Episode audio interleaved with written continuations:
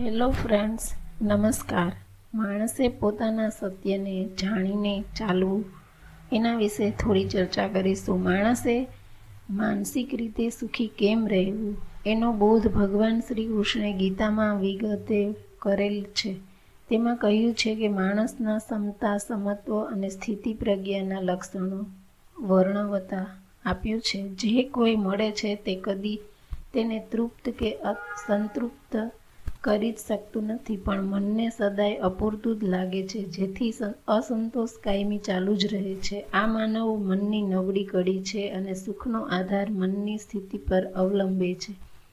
એટલે જ હું કહું છું કે માણસે પોતાના કર્મ અનાસક્ત ભાવમાં સ્થિર થઈને ફળની આશા છોડી કરવા જોઈએ અને કર્મમાંથી જે ફળની પ્રાપ્તિ થાય કે અપ્રાપ્તિમાં એટલે કે આ રીતે તોડવામાં જો મનુષ્યનું સંતુલન ધારણ કર્યું હશે, એટલે કે ક્ષમતા ધારણ કરી હશે, તો તેવા માણસના સુખમાં આવા ફળની પ્રાપ્તિ ખલેલ કરશે જ નહીં અને મન ચિત્ત પ્રસન્ન રહેશે. પ્રસન્ન ચિત્તમાં દુઃખ રહેવા જ પામતું નથી, પણ જો મન પ્રસન્ન નહીં, ચિત્ત અપ્રસન્ન હોય તો માણસ સુખમાં પણ આનંદિત ન રહી શકે. આમ પ્રસન્ન ચિત્તમાં દુઃખ રહે, રહી શકે જ નહીં. એટલે પ્રસન્ન ચિત્તમાં જીવવું એ જ જીવન છે, તેનો આ જ માર્ગ છે. આજનો માણસ એવું માને છે કે તેની અમુક ઈચ્છા પરિપૂર્ણ થાય એટલે સુખની અનુભૂતિ કરશું, પણ આવો સમય ક્યારેય જિંદગીમાં આવતો જ નથી. કારણ કે માણસની ઈચ્છાઓ, વાસનાઓ, તૃષ્ણાઓ વગેરેનો કદી અંત જ થતો નથી. આ બધા સંતતિ નિયમ નિયમનમાં માનતા નથી. એક ઈચ્છા દૂષણ આછા આશા પૂરી થવામાં હોય ત્યાં બીજી જન્મી ચૂકી જ હોય છે. ઊભી જ થઈ ગઈ હોય છે.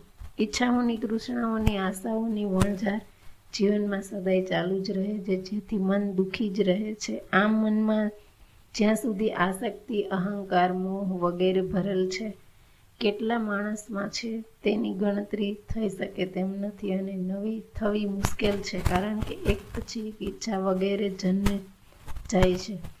એટલે જ આમાંથી મુક્ત થવા માટે જ અનાસક્ત મોહ, મમતા અને અહંકારથી મુક્ત થઈને ઈચ્છાઓને મર્યાદિત રાખી અને તૃપ્ત કરવાની મથામણમાંથી મુક્ત રહેવું એમાં જ સાચું સુખ અને તૃપ્તિ છે.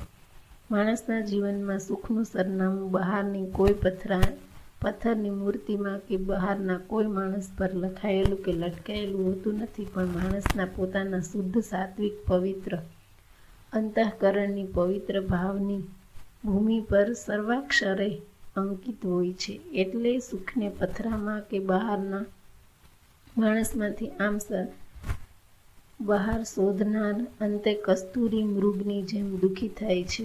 માણસે માનસિક રીતે સુખી કેમ રહેવું એનો બોધ ભગવાન શ્રી કૃષ્ણે ગીતામાં વિગતે કરેલ છે. તેમાં કહ્યું છે કે માણસના સમતા, સમત્વ અને સ્થિત પ્રજ્ઞાના લક્ષણો વર્ણવતા આપ્યો છે.